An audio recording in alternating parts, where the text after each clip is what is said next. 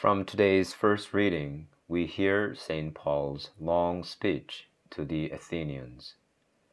But towards the end of this discourse, Paul proclaims the Christian kerygma, the brief proclamation of the key elements of the good news. He says, While God has overlooked the times of human ignorance, now he commands all people everywhere to repent, because he has fixed a day on which he will have the world judged in righteousness by a man whom he has appointed, and of this he has given assurance to all by raising him from the dead. The Christian message is simple.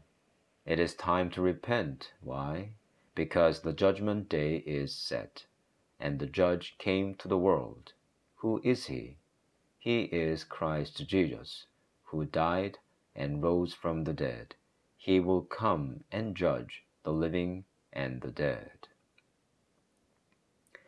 Christians do not lose sight of the final judgment at any moment. The end of the world and its judgment is the foremost and most urgent reason for the Christian faith. Christianity is not a philosophy to explain the universe and man, nor is Christianity a system of morality. Christianity is not a charity campaign either.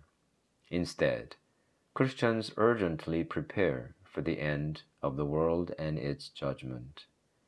If we lose this element, we miss the most critical calling from the Lord. Of course, the Athenians' reaction was not enthusiastic. But what about us in our times? Not much different from the Athenians. The Christian kerygma calls for radical changes. Repentance should not remain as remorse in the heart only. It must bring about life changes.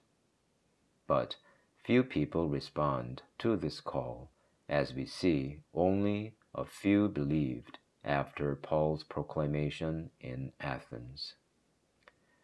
Do I carry the message of the end of the world and the final judgment in my mind and heart? Or do I think and act as if my life could last forever on earth. St. Paul is still waking me today.